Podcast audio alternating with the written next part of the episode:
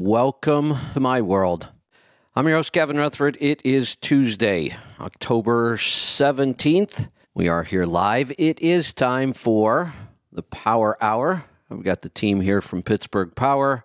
Pete and Leroy and Bruce. We've got some calls coming in already, so it looks like it's going to be a busy day. We're just going to get right to it. Let's uh let's bring in this is probably Bruce. Bruce, good morning.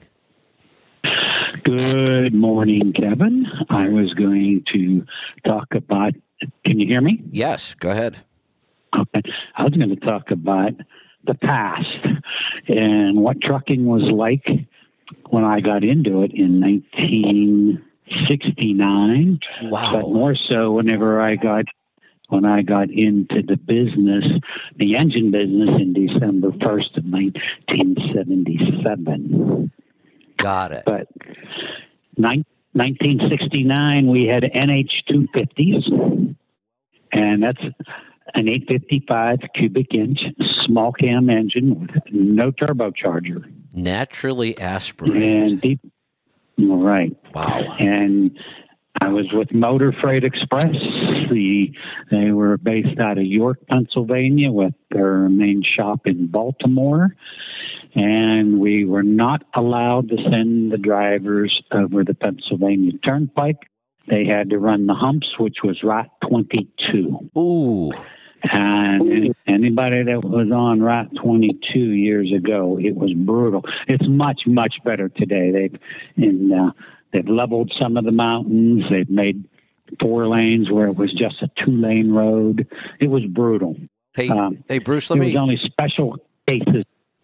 Go ahead. Yeah, let me go back just a second because I want you to go a little earlier into the story. So, your first exposure to the trucking world was not in a shop; it was a trucking company. Um, but you were a real gearhead at the time. I mean, you know the oh, you were racing absolutely. and yeah um, so you would have been interested in the trucks right away the equipment i had a 66 corvette convertible and i had an accident with it and i had cut the fenders off i had the radiator in it and i took one headlight hung it with a coat hanger right in the middle because I worked. I was midnight dock foreman, and that's how I went to and from work.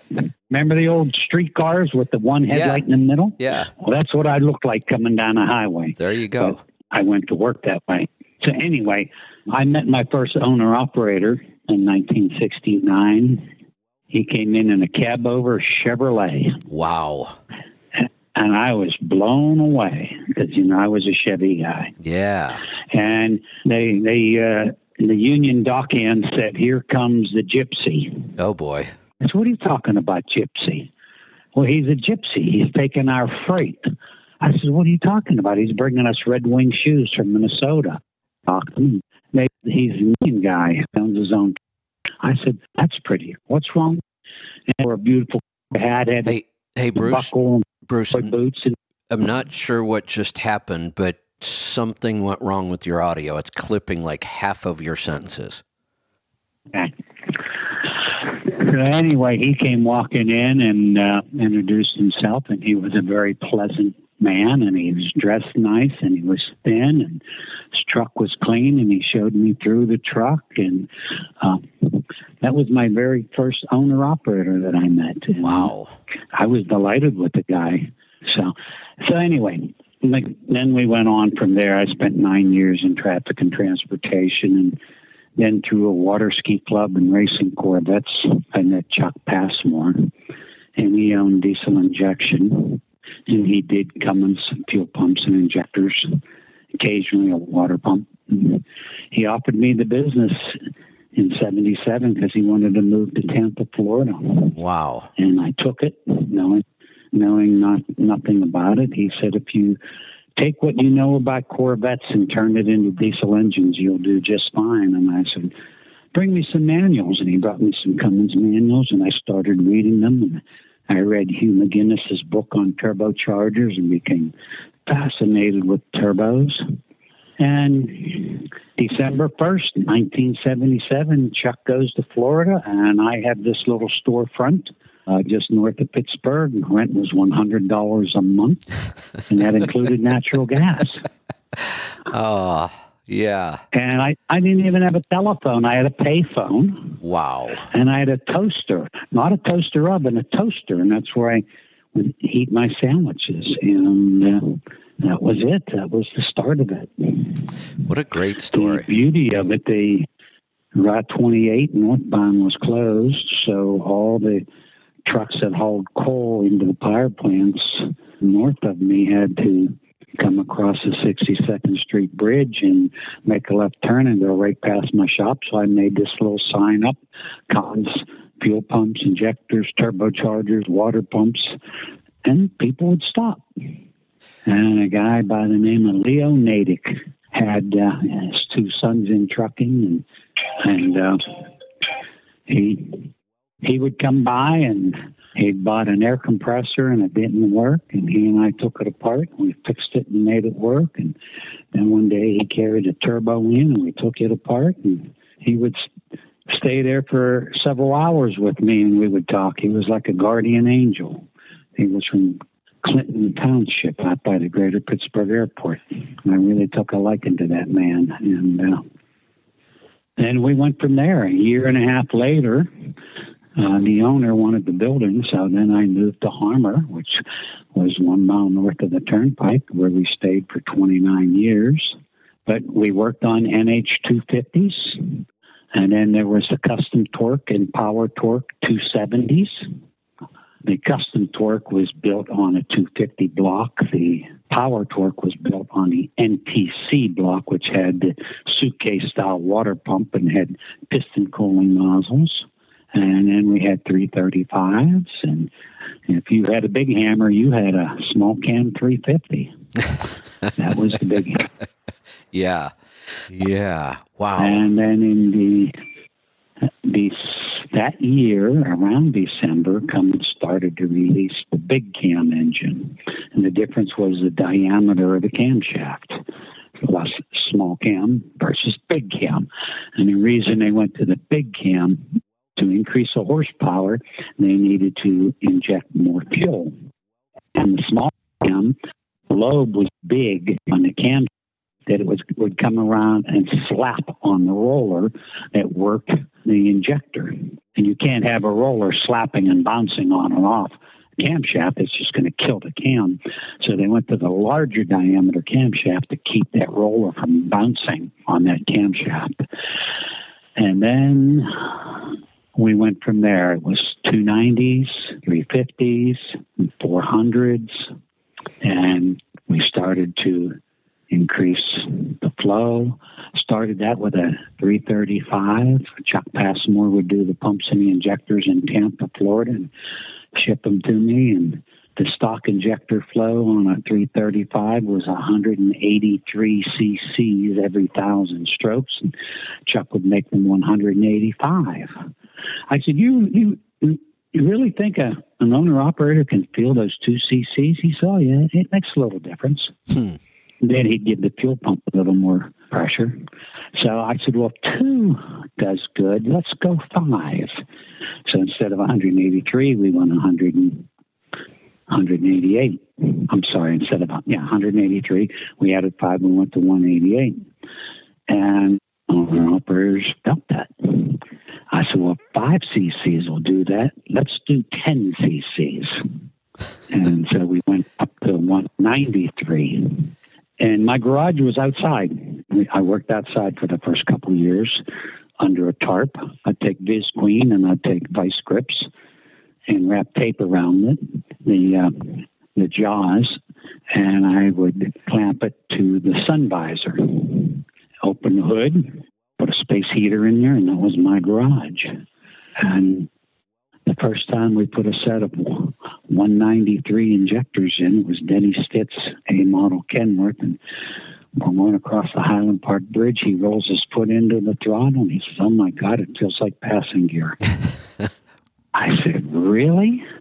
You know, I'm 28 years old at the time, 27, 28 and uh, I was shocked. Yeah, it made that much of a difference. Yeah, and so we started doing the same with the 350. and that had a 178A, which means it was 178 cc's at 800 strokes instead of 1,000 because the vial in, in, the injector comparator would only go to 200 cc's. So 178A actually flowed around 220. And so then we would start adding there, and then we were making these um, big cam 350s and small cam 350s well up into the 400 horsepower because the steel haulers out of Pittsburgh, we had a lot of steel mills, would put double loads of steel on the trailer and go to Chicago. That's 500 miles, and back then they were making $2,000. Yeah. To go to Chicago you... because of the double load, and and that's when we they started to arch the trailers. I think the first arch trailer was done down in West Virginia. They would tie down the back of the trailer and tie down the front and jack up the center and then brace it. They wanted the trailer arched so it, if the trailer was sagging and they're going across the Ohio Turnpike, they'd get pulled over. So with the trailer arched, they didn't get pulled over. And then to get on the turnpike, we did the, the uh, lift axle. And then I started building mufflers for those lift axles so that when they would dump the air, the attendant at the toll booth wouldn't hear it. now you could see this trailer going up and down about six inches.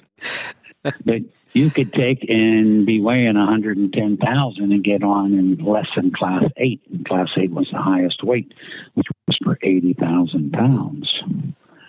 So that was all an education, and yeah, uh, we had a lot of fun. We we were we were having fun, and our customers were making money. And if you could go up Cuyahoga Mountain on the turnpike, I'm sure you're familiar with that. Yep. On the Ohio Turnpike, if you could do 52 miles an hour at 100,000 pounds, oh, you were oh. doing good. That was a big thing. Yeah, you're not kidding. Yeah, and that was our goal was to be 52 mile an hour in Cuyahoga. Now we don't even think you don't even consider it to be a mountain. And right. then we started yeah. developing more and more for the big cams, and then around 1987, Pete came on board, and Gary was with me at the time, and uh, we were experimenting. I'd get in there at five o'clock in the morning and experiment with stuff till eight because at eight o'clock then people would start coming in and the phones would ring and then we'd close at five. I'd go home and have dinner and come back at six and work till eleven in the shop because you can only develop things when you're not being interrupted. And that was all the start of it and how it all happened. What a what a long history after that too. And yeah. we're still here doing it today. In 1984, 1984, the K series engine, the 19 liter came out in 19, was it 74? No, 84. 1984. Wait a second now. Let me think. 74 sounds. Before that. Seven, was it 74, Pete? Well, I know in no. seven, you know, 78 trucks had Ks in them, so it was before that. I don't know exactly. So it was 74, but they were, they were very scarce. And then around 1980, the option I think to have a K was twelve thousand dollars. It was a lot of money back then. Yeah, yeah, it was. Diesel fuel when I got started, I think was twenty five cents a gallon. Yeah, sounds about right. Mm-hmm. So yeah, it's been an interesting since I started dealing with owner operators. It's been a very interesting life. And that has always been your focus, always. Mm-hmm. Yeah, no doubt about that. I found out. I found out after you start meeting owner operators, they were gearheads just like me, and you know, I everything I owned had to run good, and owner operators were the same way. They appreciated a good truck, and the better their truck ran, you know, Bruce, thinking about all the things that have changed over the years, I think the biggest change from my point of view, and probably yours, might be what you just said. When we go back, to, I, started just about nine or 10 years after you did, Pete, right around the time you did. I bought my first truck in 86, but it was kind of late in the year. Uh, back then, I, I'm trying to think. I knew a lot of owner operators because that's what I did all day. I was around them. I can't remember one. I really, I'm trying to think. I can't remember one that didn't carry parts and tools and knew how to use them. And that's a big change today. That that is becoming much more rare. Back then, I, I didn't know anybody who didn't do that. Oh, we lost Bruce. Bruce is just gone. Um, Pete, Leroy. Good morning, guys. I can hear you, Kevin. Perfect. All right. Um, Leroy, good morning. Good morning. All right. Everybody is present and accounted for. Uh, Bruce, were you done? No. Okay. No, no. Let's keep I wanted to tell you how I got introduced to turbo boost gauges. Oh, okay. A guy came in, stopped by my shop with a 300 Mack. Now I'm, I'm I'm in my first year. He said, "I think I'm low on power." And I said, "Well, I'm just really getting started, and I don't really know anything about a Mack, and I'm still learning about the small cam Cummins." But I made a phone call to Augie Passu down in Cecil, PA he had a junkyard and he also was a Mack dealer. And he was a friend of the guy that I took the business over from, so he became a friend of mine. And I called him. I said, Augie, I have a guy in here that has a 300 Mack, and he says he's a little low on power. Now, keep in mind, I didn't have a telephone. I had a payphone, so I had to keep dropping quarters. so I'm talking to Augie. Augie said, put a boost gauge on, take it for a ride, and if it's got 14 pound of boost, it's making 300 horsepower. I said, you can tell horsepower from a boost gauge? He said, oh, yeah. That's all I needed to hear. I had boost gauges on everything because hardly anything had boost gauges in. Right. And then we would look at engines that were stock. By the way, the 8.3 Cummins that came out in motorhomes, they made 300 horsepower at 15 pound of boost. The 300 Mack made 300 horsepower at 14 pound of boost. Okay. So you see the correlation with, Right. with different things. So a small cam 350 and a big cam 350 made 18 pounds of boost. A 400, big cam 400, made 24 and a half pounds. Ah, So that was the start of turbo boost gauges getting into trucks because we were putting them in everything yeah, along with pyrometers, along with pyrometers in the exhaust in the exhaust manifold. So Well, you know, we we we've talked about it, but it's been a long time. If we go back to mechanical engines between a turbo boost gauge and the pyrometer, you could troubleshoot almost everything that would go wrong with just those two gauges you could determine if you had an air problem or, or a fuel problem. Yeah. And and what else is there on a mechanical diesel engine? It's air and fuel. Right? Yeah. And I think right, right brain, left brain. Yeah. Uh, if you can determine, let's say it's an air problem. If your boost is low and your pyrometer's high, you're still getting fuel, but you don't have the boost to burn the fuel. So now you're high heat. You've got an air So now you know you have an air problem. Right. And if it's the other way around, the boost goes down and the exhaust gas temperature goes down. It takes fuel to make heat. It takes fuel to spin the turbo. You got a so fuel if they both go down, you got a fuel problem. Yeah. And look at how many people would drive into a truck dealership and say, "My power's down," and not have the gauges Right. tell the people Yep. where to where to start. And now you basically gave the truck dealership or the mechanic an open checkbook, and he gets started. And then if they don't know about gauges, because the first thing I would do if a guy came in and had a power issue, I put gauges on the truck and we'd take it for a ride. Right. And that was pretty simple. and simple we back used then. about yeah, and we had a panel of was it four gauges, Pete, or five gauges? It'd be the fuel pressure, fuel restriction, boost, and pyrometer. So four gauges. four gauges, and we would drive it up Route 28, and we'd come back, and uh, that was our portable Yeah. dyno. That that was the And it was amazing. It, it was amazing how easy it became to fix problems then because you knew where to start. Exactly. So, um, you know how many people bring a fuel pump in uh, in us to be rebuilt? This pump needs rebuilt. We'd say, why? Truck's low on power. And? Yeah, right. Well, it needs a fuel pump. How do you know it needs a fuel pump?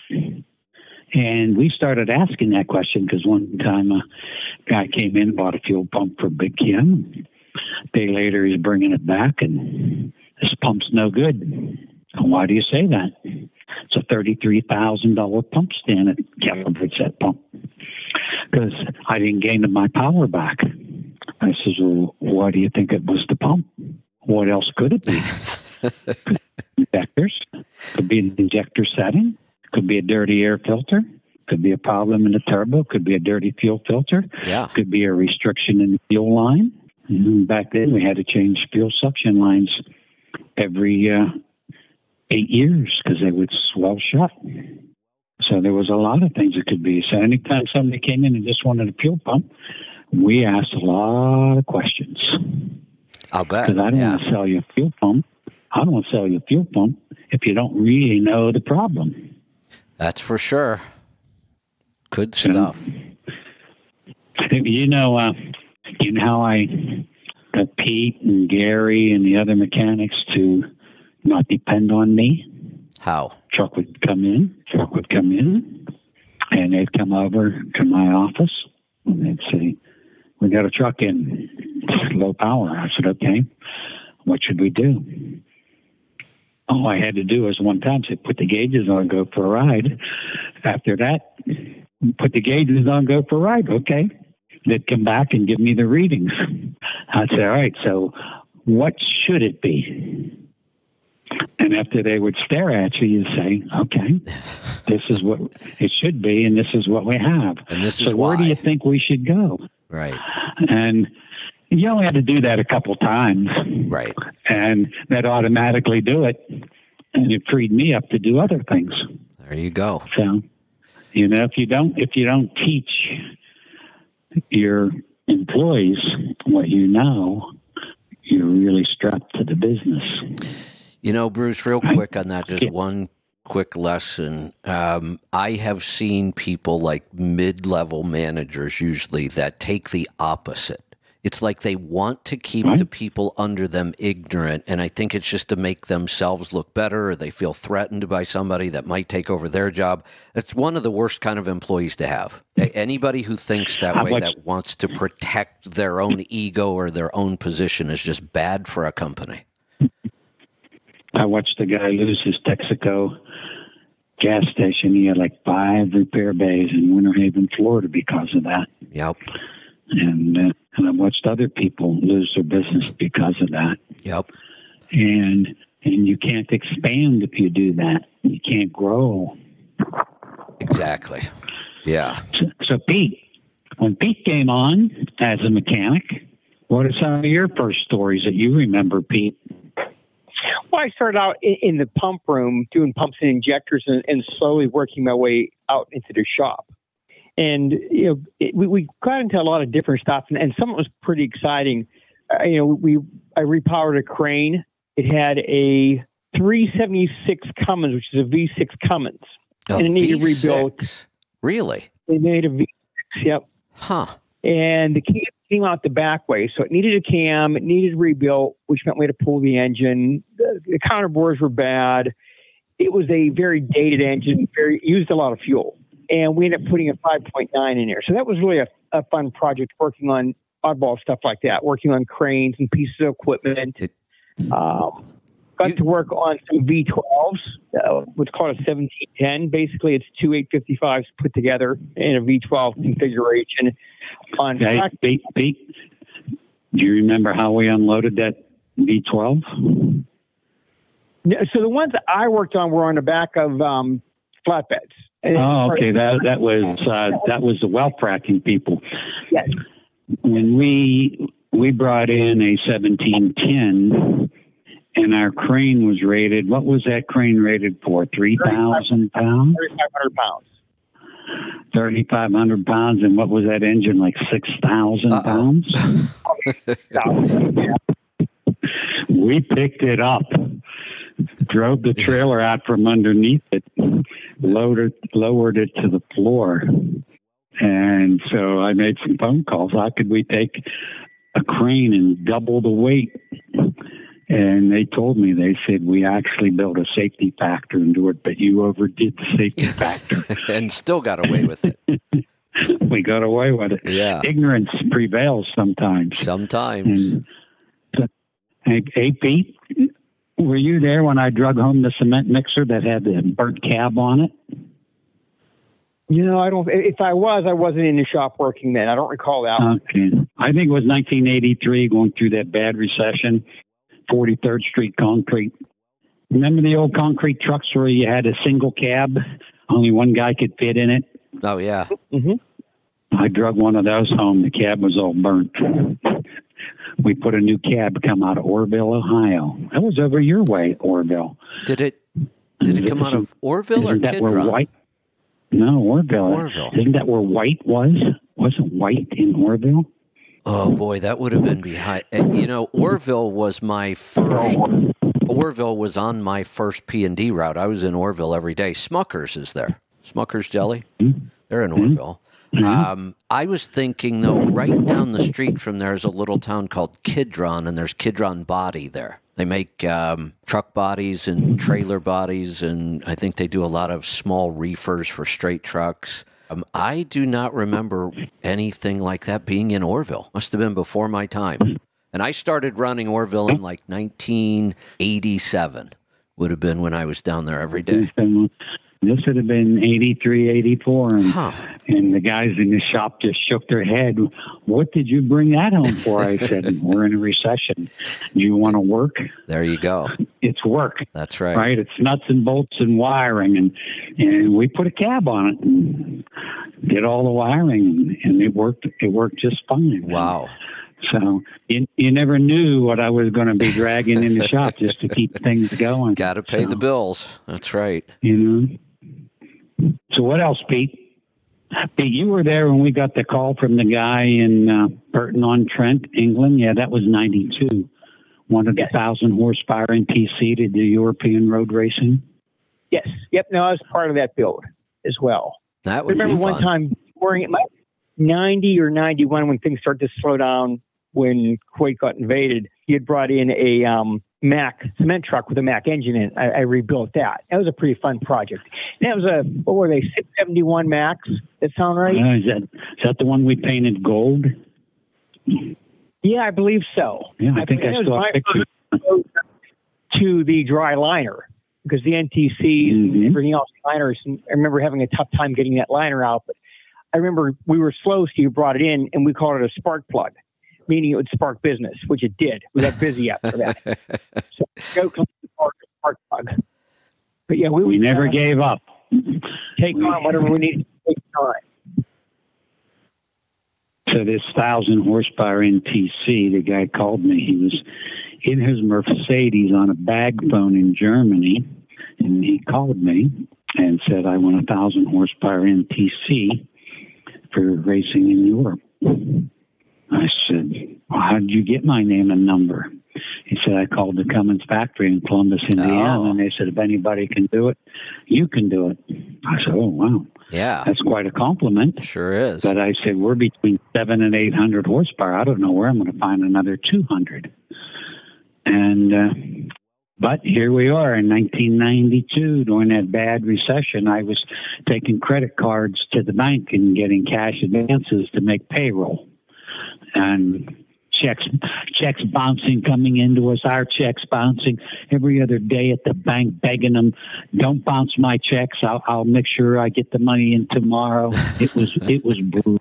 yeah, It was a brutal recession. yeah, And so uh, I said to him, I said, well, send me a check for $8,000 and we'll get started on the engineering. Two days later, FedEx brought me a check wow, for $8,000. I said, well, this guy's serious. yeah, So, I mean, we didn't have a dyno or anything. We did have our pump and injector machine, the same one that we currently have. And we got started, and I took it over, hauled the engine over to Cummins in oh, what town was that in Ohio? The Cummins dealership's not there anymore. John Lorenz was the shop foreman.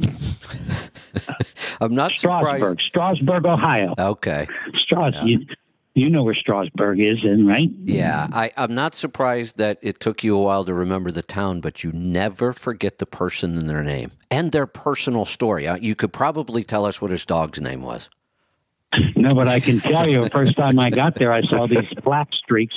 He had a chassis dyno and an engine dyno. I saw these black streaks going on across the parking lot from the dual wheels and almost into the creek. And I said, What happened here, John? And he said, The chains broke. Oh, Fortunately, I, fortunately, I had my foot close to the brake, or we would have been in the creek. wow. I said, wow. Yeah. That's why you don't ever stand in front of a truck that's on a chassis dyno. Never, ever stand there. Good advice. So, John, we had a du- dual aftercooler on this thing. You know, it was water to air. And we were up over a thousand horsepower on Cummins dyno in Strasburg. And bam! I thought, oh my God, the explosion was really loud, and I'm expecting to see pistons coming out of the Right. block. And we run in there, and here, my design of the dual after cooler blew up like a football Really? and exploded. Yeah, exploded. So we uh, loaded the engine back on the trailer, brought it home, and we put a single after cooler on it, and uh, had our four series Holset turbo on. And we knew that we were over a thousand horsepower, but we didn't didn't know the top. But the estimate was twelve hundred. So we shipped it to, to England, to Burton on Trent, England, and he put it in the truck. And he called me up and said, "I got a problem." I said, "Uh oh." What's that? He said, I can, these are single axle cab overs, right? Right. He said, I can't keep the back tires from spinning on the straightaway. How much horsepower did you give me? I said, Well, we know it was over a thousand, but the, the estimate is twelve hundred. Wow. So he he took it to race, and we scattered two compressor wheels on the turbo, and John Walco and I talked about it, and he knew the company Extrude Hone, and the one um, engineer there used to race Corvettes with us. So off to Extrude Hone we go, and they honed the wheel for us with their putty with the grit in it.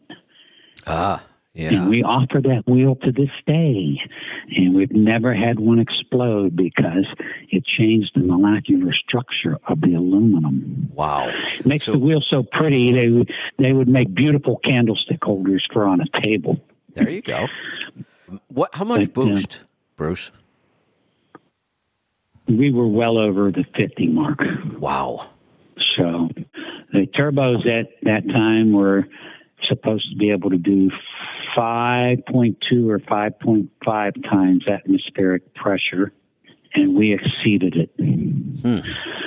But Ken won seven out of eight races in 93. We won the European Road Racing Championship with that engine, and we didn't have the money to fly over to watch our engine run around the, uh, right. the Right. track. What a- So, Yeah. What a great story. Then he called me several years later and he said, I'm going through a divorce. I'm shipping this truck to the island of Malta. I said, Where is that? He said, South of Italy. So one time I got a call call from a, uh, a guy on the island of Malta. I said, Are you Italian? He said, No, we're Maltesians. "Oh, okay. I mean, we're hey, we're country boys from Western Pennsylvania. That's right, You know, yeah. Who ever heard of the island of Malta? Yeah. places like that. Yeah, we're we're pretty Gosh, sure we can't we can't even find Italy on the map, much less Malta. That's. And I was raised in a farm and coal mine community, Right. Two lane roads and 35 miles an hour. I didn't even have a traffic light in my township where I was raised. So, Bruce, the, uh, funny getting funny into the should diesel engine business opened the world to me. Yeah, sure did. Funny you should mention towns with no traffic light. To this day, um, I was just thinking about this the other day. It, Cascade Locks, you've been here. We don't have a traffic light in this town, not even one. Uh, Mm-hmm. But we do have two breweries. They weren't here when you were here. We have two big breweries in town now. Uh, big for a, a microbrew. Uh, pretty good sized Right. buildings, restaurants. Um, and then I got thinking across the river in Washington is where we do like grocery shopping because it's slightly bigger than our town. They don't have a single traffic light in town. And then the next town up is Carson, which is we just bought some property outside of Carson. They don't have a single traffic light. Three towns right here, no traffic lights, but there's a combined five breweries in those three towns. So obviously, um, beer is much more important to us than traffic lights. hmm That's right. So, along comes 1998. The computer engines, the N14, Select, Select Plus.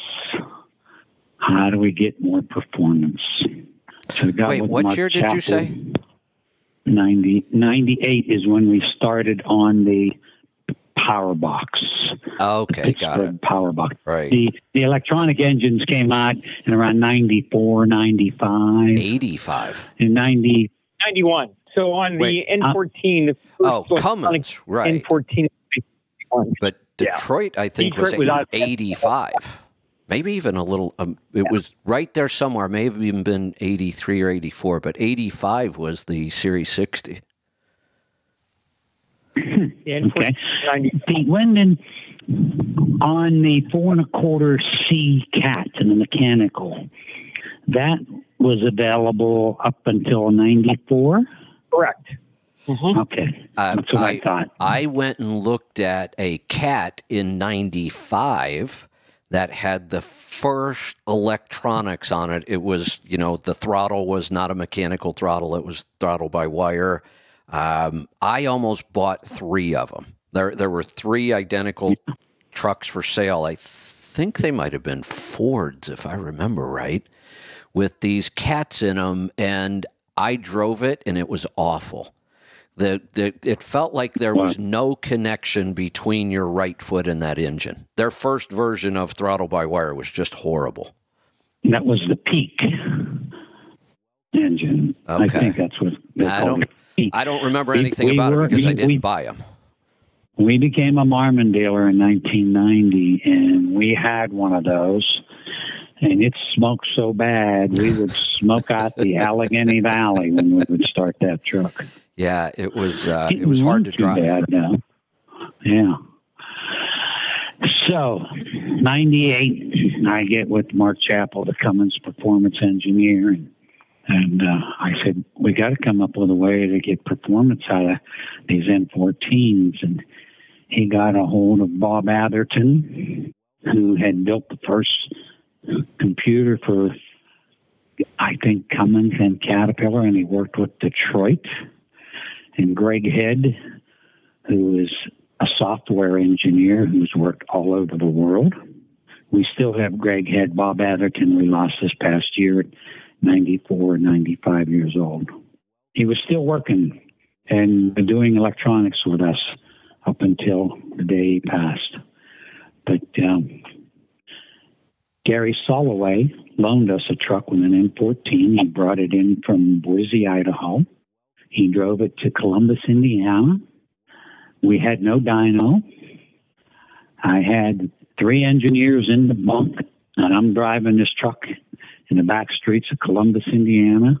We had a bundle of wires about two inches in diameter coming out from under the hood through the vent window across the passenger seat into the bunk. And they had all their monitors in the bunk.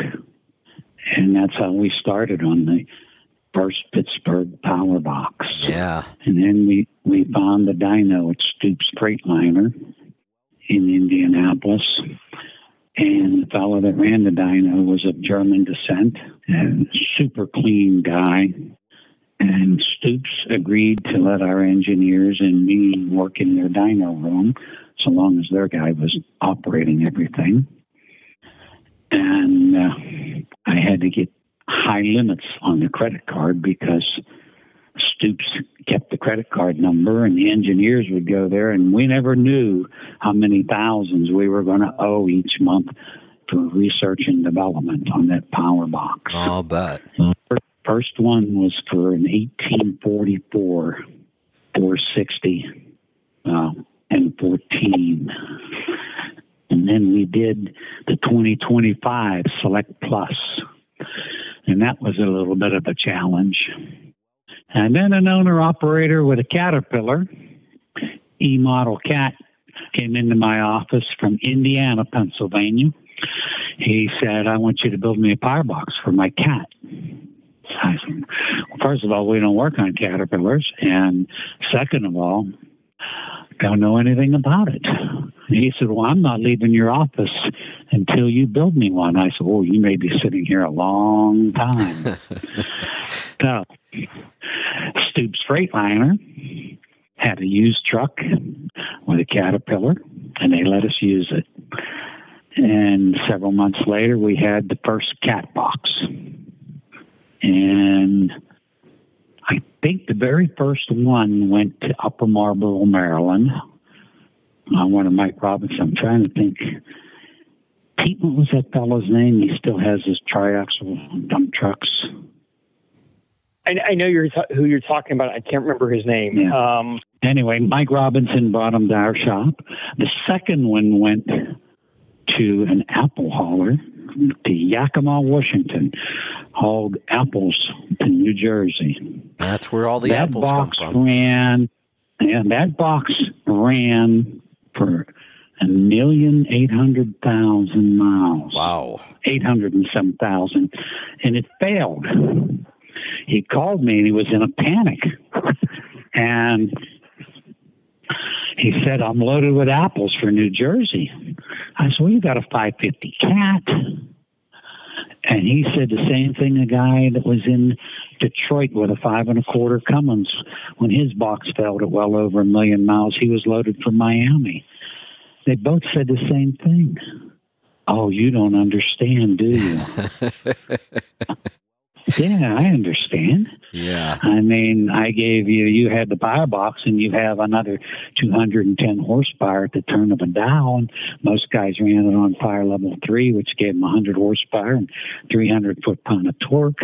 And you take that away, it's kind of a, a shock. But you still have 550 and the N14 guy had five and a quarter. You can still drive the truck, right? Right. Right.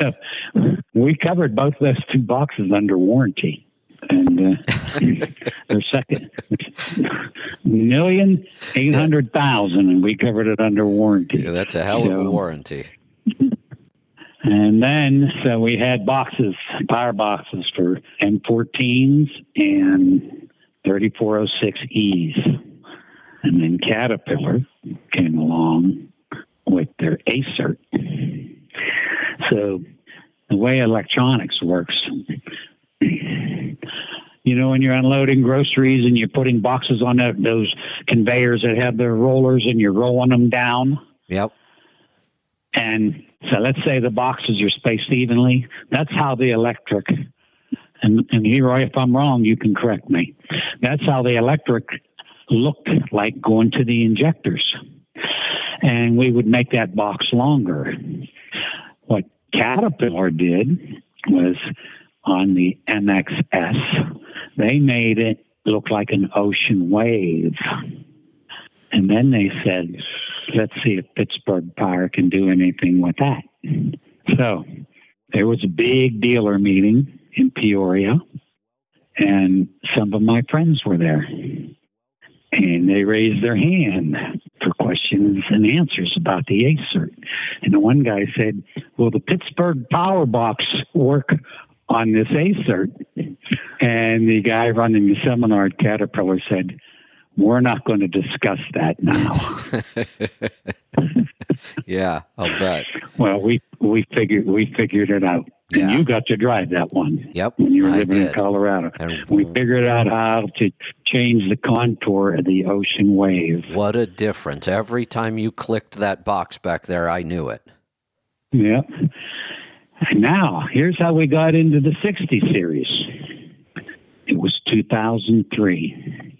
And they were starting the road racing. Two brothers out of, knew nothing about trucks, out of Columbus, Ohio. And Tonka, Tonka trucks, the toy trucks. Mm-hmm. They put up the money, and these tubular frame trucks with uh, a body that looked like a Tonka truck, and they were bra- down in Braselton, Georgia, It Road Atlanta, and Detroit offered them engines, 14 liter non EGRs, Oh, and they want they wanted us to increase the horsepower and take care of the engines of the first five trucks. And here we are. We don't know anything about the 60 series. So I go to the engineers in Indianapolis and Columbus, Indiana, and I said, guys, we got another project.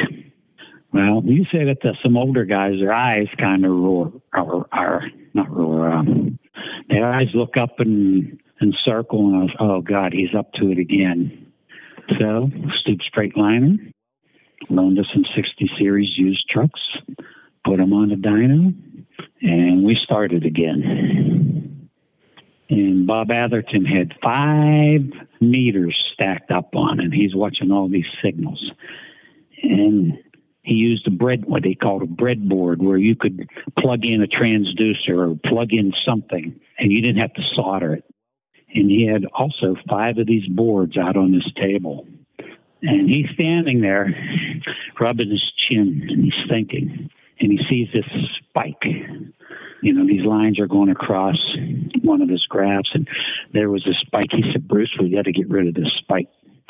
And he has a pair of side cutters in his hand, and he's looking at these five boards with all these electrical things in them. And he reaches down and he snips one.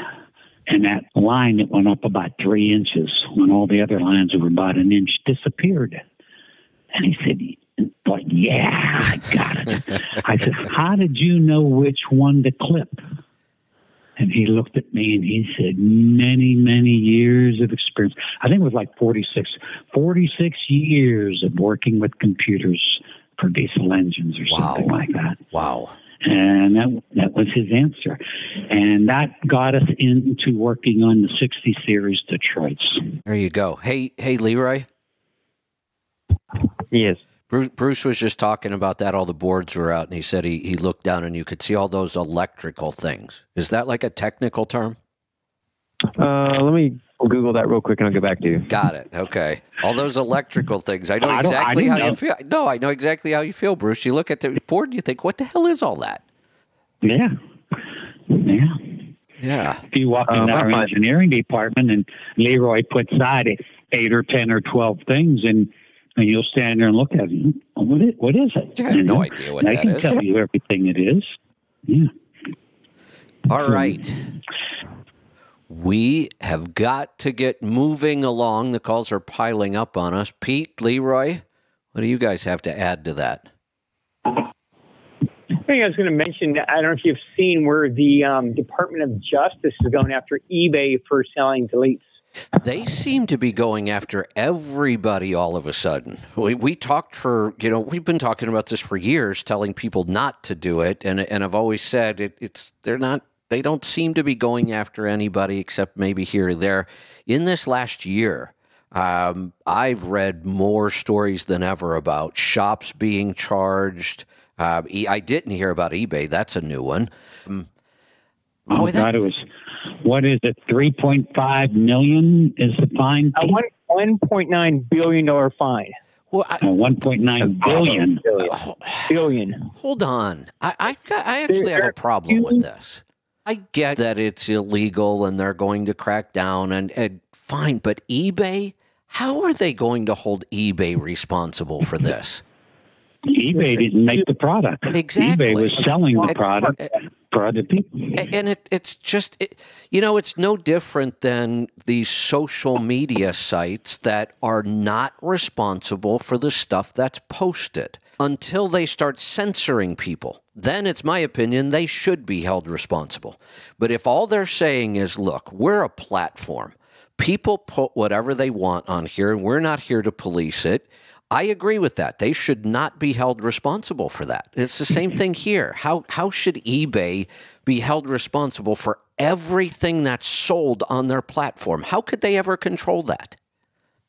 How would they even know? I mean, Right, it's not like they have a mechanic uh, on the app saying, "Hey, well, this is a defeat device. We can't sell it." I mean, That- someone's coming on saying, "Hey, I want to sell this electrical device." What if yeah, sure, put it on. What if, and I'm sure this happens, what if people sell knockoff stuff on eBay? Like it's not a real Rolex watch, it's a knockoff. Should eBay re- be responsible for that? What if somebody's in there selling a food product that they never got approved and it's got some goofy ingredient in it? I mean, how could a company like eBay ever police that kind of stuff? They can't. Chinese stuff is never for sale on eBay. I've never seen that ever. I don't know what you're talking about. Yeah, that's that's just ignorant that, Also- that they went after eBay on this. I, well, it's, I think low hanging fruit. Right. Yeah, Right. it's going to be an easy one.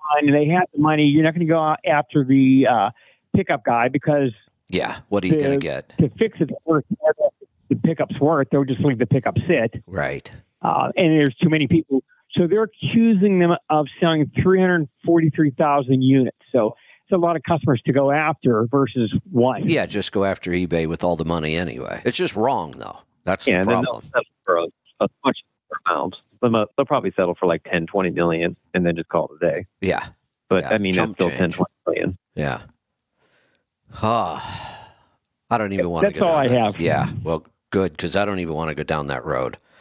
That uh, that just makes me crazy. So they had a video. They had a video of people with their deleted diesel pickups. They called it rolling coal.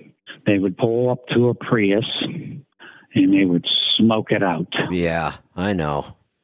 And every time you do that, and the message to young people is when you do your deletes and you have no muffler and you're roaring black smoke and you're in towns and cities and you have to start out and make all this noise and push out all that smoke, you're causing too much attention Yep, and you're hurting. You're going to hurt yourself in the future. I agree. Leroy, what's on your mind today? Well, I'll just tell a short story. Um, so we had a, a truck in the shop that it, it was kind of interesting. So it's a 3D9 Pete with a with an ISX in it, and we initially pulled it in. We um, checked codes on it. Everything was fine. We go to put it back on the dyno after some of the repairs that we made. I don't exactly remember everything that we did, but the data link stopped working. And when the data link doesn't work in the dash, then the dyno can't read engine speed. And if it can't do that, then the dyno report doesn't have engine speed. It's a whole thing, right? And plus, you can't hook up the check codes or see what the crankcase pressure is or anything. So we have it over there, and Alex, the the new tech that we have, comes back and he's just like, "Hey, the data link doesn't work." I was like, "All right, well." Let's cycle the data link, you know, unplug it. If you're a remote dealer, one of our remote dealers, you've heard us give the spiel because this is the, the same spiel we always give. Unplug it from both sides, plug it back in, try a different USB port. I mean, that's sort of standard practice for anything USB. I mean, even you've tried that. Like, oh, it's not working. I'll try a different port. yes. You know, that's or a just, cord, uh. That's right. Yeah, you're thinking cord. You're thinking Right. this. Da da da da. So Jagger Jagger goes over to help him, and he sees that there's no power on the data link. I'm like, oh, well, this is that's your problem right there. There's no power. Yeah. And so he gets the multimeter out and we're checking and there's like there's no cab ground. It's like okay, I can't say there's no cab ground, but it's like a 50 ohm resistance from the battery negative to the cab. And I think somewhere I read a spec one time it's supposed to be less than 10 ohms. Okay. So we're thinking, okay, this isn't the problem, but this is a problem. Right. Right. And I would say that this truck is maybe not the most cared for truck. Right. I'm not going to say any more than that. It's just Yeah. not the most cared. And we're going through some of the diagnostic process. I kind of letting Alex kind of try to figure it out. I know Bruce mentioned that earlier on about like kind of letting Pete and those guys, you know, kind of do their thing. And you kind of have to step in every now and then because if you just do it for them, then they don't really learn. And some people say I throw, I tend to throw new guys to the wolves. I just like to see what what they can come up with, like their their personality? Are they going to Yeah. be like, I'll go to the ends of the earth to figure it out? Like, where's their breaking point? I like Um, that. So whether, I'm throwing them to the wolves or I won't help them or I'm just finding a breaking point, regardless. So he comes back over. He says, I, I, I'm not finding anything. I, I can't figure it out. So we both go back over there and I'm looking at it. We don't see any 12 volts on the plug. I see 12 volts in the battery and I see 12 volts in the cigarette lighter. Now, this is sort of a, a quick like tip that we tend to always do is a cigarette lighter is a great place to check like a cab ground. I mean, the steps and stuff like that on the side of the door is another good place. But if you want to check what like the interior of the cab looks like, as far as like does the instrument cluster have a ground? Does this have a ground? Does that have a ground? The the cigarette lighter is a great place because usually most grounds are tied into that. How long is it So going to be go before the there neck. aren't any cigarette lighters in trucks? Are they still putting them in new trucks? They're not in cars. They haven't been in cars forever. I think they're there. They're just called like power ports now. They don't actually call them cigarette lighters. I still call them a cigarette lighter, but they're more like power ports or Okay. whatever. So if we had a power port that's not a cigarette lighter, it would still be a good place to check a ground. Yeah. Okay. Because I mean, I guess is it technically the cigarette lighter is the, the the piece that you put in, but it's like a power port. Is that what you would call that? I suppose. Yeah, I don't know. I think so. Yeah. So the the silver piece on the outside of the power port is the ground, and the the point in the middle is the is 12 The volts. power. So I Hey, always Hey, hey, I knew that too. that's good. There yeah. you go. I knew. So anytime like working on your truck or your car or anything like that, and you have like the multimeter inside the cab in the interior, and you're like, well, I can't find a good ground on the battery. Make sure your cigarette lighter has a good ground, and there you go. Now you have a ground to test everything in the whole cab without drawing a Good big wire to the battery. If I you're like unsure that. about your, yeah, we use that one all the time. I like Um, that. so we check that the ground's not so good, so we have to fix that eventually. And I was like, well, okay, well, did you check the the fuse? Like, we, you know, keep it simple. Did you check the fuse for the diagnostic port? And he's like, oh no, I, I didn't check that. I was like, okay. So I open up the panel to the the fuse box, which is down in the footwell, like sort of next to the clutch down there.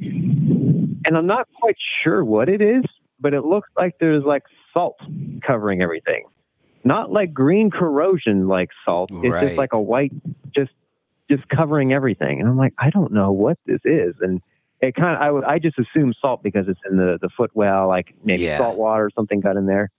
And we start pulling fuses, and I pulled the diagnostic fuse, and I hold it up to the light. I mean, if everyone's ever checked a fuse, you pull the fuse out and you hold it up to the light, and it looks perfectly fine. You can see the sort of wave Yeah. in the the clear glass. It's not really plastic, but just as a double check. I mean, I have so many just experiences taught me this: just to double, triple check everything, and never assume everything is working.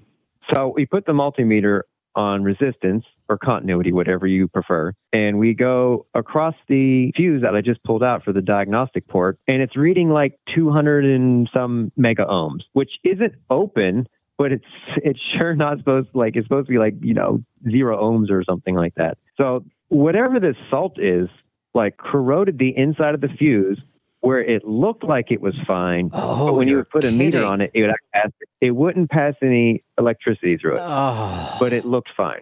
oh, that could very make you funny. crazy. Yeah, so I mean, there was a few ways you could check. If you had a multimeter, you could see that there was power on either side of them. But when you pull it out, just I know a lot of people just like, oh, I pulled the fuse out and looked at it, it looked fine. I could you promise double you, check. I would never think to, I, I, and I wouldn't even think to try another fuse at that point because I looked at it. It's good. Every fuse I've ever looked at in my life is either good or it's broke, and you can see it's broke. It's very rare. I think I've only maybe seen this one with a corroded fuse box. It's very rare, but you got to triple check everything. I mean, it's just like Pete. You know, when we get uh, parts in for a rebuild, you got to double check them. Sure do. I mean, they. It's very common. I've heard that bearings get mixed up. Yeah. You know, wow. you get some underside, whatever, in a in a thing. It's the same thing with fuses. You just got to double check everything. There we put a new in, diagnostic back to life. But the unfortunate part was after I helped Alex, I was like, oh, you need to check the rest of those by the way. and then you should clean all this stuff. I was like, I'm out. Have fun. Yeah, have But, fun is uh, right. All right. Yeah, Speaking of kind of So how Oh, go ahead. how did you get the salt out of it? How did you get the salt out? Oh well, he's probably back there still working with contact cleaner and some nylon, like a little Oh. nylon gun butt. Is we- So this is going on right now. Yeah, it might be over by now, but that's what they were mm-hmm. doing when we I came to the show. Yeah, this is real Okay. world stuff here. All right. Yeah, We're going to get to some calls. Wait, wait, you used the term 250 Mega what was it? Mega ohms. like million ohms. If it's supposed, if it's 250, what's it supposed to be? Basically zero. So if it's supposed to be zero and you're getting 250 million, you can say that that's not good. That's a little out of spec. Yeah, yeah, just a little bit. just a little out of spec. Did you know what that was, Kevin? Did you know what that was? I didn't. I have to admit, I didn't. But we should have a show. I did learn from the story that's uh, the whole fuse thing is interesting. If if it could happen once, eh, I'll always remember that now to check the port, check the cord, just try another fuse. Just put another fuse in there and just eliminate even. I, I wouldn't even bother checking a fuse. I just stick another one in. But that's uh, that's something I would have never thought of. Yeah. Yeah, it's rare. I mean, I did. I wouldn't have. I usually don't do that. It's just the fact that it looked pretty corroded. I was like, I don't know what you look like on the inside. Interesting. All right. All right. We have had some people patiently waiting, so we're going to get to some calls. We're going to get to Oklahoma. Stephen, welcome. Guys, hey, I just wanted to ask your guys' opinion. I know there's no crystal ball with this, but I got a 2018 Freightliner Cascadia, and I've got 946,000 miles on it. I still got the original clutch in it, and I got some friends that's been having to replace them much earlier than this. So the DD15 with the D12 transmission. Do you guys have any opinion about the longevity of these clutches? I I'll 'Cause I, just I don't want to just go and re- I'll just throw out So, my opinion on that- go and clutches. it. That something Yeah. like a clutch, even if there is a number out there that, and there are numbers for almost every component on that truck, if we dig deep enough, somebody will calculate what they call the half life. And, but it's going to be an average. And if the driver has an impact on that wear, then forget those averages. They are going to be meaningless. I have seen clutches wear out in 400,000 miles with a really bad driver, and I've seen clutches at 1.4 million miles still working. So any average would just be misleading. Isn't this transmission the automatic that, that shifts itself with using the clutch? Yeah, it's just you know the the manual transmission with the the computer, the you know the D12, and I don't. Yeah, it's DT12. Yep. So you're not shifting it, the computer's shifting it. Correct. Well, then that Right. should well, be. you know, I guess I yeah, The I guess I can hit my foot for control. is 750,000 miles. But go ahead. Well, I guess you know when I think about my foot control about it, I don't smash the pedal trying to take off at a light. I'm, I ease taking off the light. My truck always takes off in first gear. Uh, and I, I I know the price of a clutch right now. The clutch job is almost ten thousand dollars for these trucks if you do everything the right way, I guess. What? And I don't want to just. Wait. Pre- Wait a second. Pete, don't we have that clutch in stock now? We do. So we do have a clutch for the the, the D uh, thirteen transmission It's a D12. or D twelve. D, yeah. And it's an And how upgrade. much is how much is our clutch? A thousand dollars, nine ninety nine. I found. Yes. so- Okay. So these guys, So all, you, just had all you got to do is remove the transmission and put the clutch in. Is that correct, Pete? flywheel. resurface the flywheel? flywheel. Okay, so Yeah. Resurface yeah. So I'm I'm looking at uh, maybe thirty five hundred dollars. That's what I'm thinking. Yeah, why, why? I've, How did a You do a transmission for ten grand. Yeah, how did a clutch job become ten I've got a- thousand dollars? I've got a buddy just did it with a D16 with the clutch, and he just quoted me ten thousand dollars at a Detroit shop out in Colorado, a Freightliner, Freightliner shop in Colorado. I- Almost ten thousand dollars to do that job. I would love to see the detail So on that invoice and, and why it cost that. Well, now I would too. I mean, it it, it Yeah. has to 'Cause I- explain I- something on the invoice. It's parts and labor, and they, it would tell us how many hours of labor and what the rate is. I, I would love to see that invoice. I'll I'll get the I'll see if he'll send me the invoice because now I, I don't want to spend ten grand if uh, Oh, Pittsburgh Power no. can do it for under five thousand. And I've had That's right. this truck out. I spent ten thousand dollars on a one box over a year ago. You know where it still sits in my storage unit because I don't need it, and it's just it's just Hey. sitting there. Hey, Pete, Yes. how much more complicated is it to pull out one of these transmissions on a modern truck compared to trucks in the 2000s, even? I mean, I, I can't imagine that it's that much more difficult. I would not think. So. I don't think we have had to pull one out at this point, but I can't imagine it being that much harder. I Yeah, get the, so I- we just recently this year upgraded You know, I- clutch, the Yeah. performance clutch 12. I completely understand why an in frame has gotten more expensive because it takes you eight hours to get to the head sometimes on these things now. They're everything under the hood so crowded and complicated and there's more stuff. I get that, but seems to me like the taking out a transmission just hasn't changed that much. No, because the room back there is the same. Right. Yeah. Huh. Well, I'll get the invoice and I and I'll get with you guys on that then, and uh, because I would obviously much rather go to your guys' shop for uh, Exactly. half the bill for sure. So, All right. Sounds good. If alrighty, you I that was- it. Thank you. Yeah, if you get that invoice, I'd love to take a look at it and see how they justify $10,000 for a clutch. Let's go to Mississippi. Mark, welcome. Uh, hey, good morning. What's on your mind today? Well, you, you're repeating on your audio. It's like I'm I'm hearing you. I'm hearing you repeat. It's like the, this the audio. I'm hearing myself talk. Just right now It's hard to talk hold- because the I, Hold on, take a break. Uh, are you hearing that only on your phone on this call or were you hearing that on the app on the show itself? well, I was one of the first. I was one of the first people on hold. So you're hearing it the echo in every call on hold?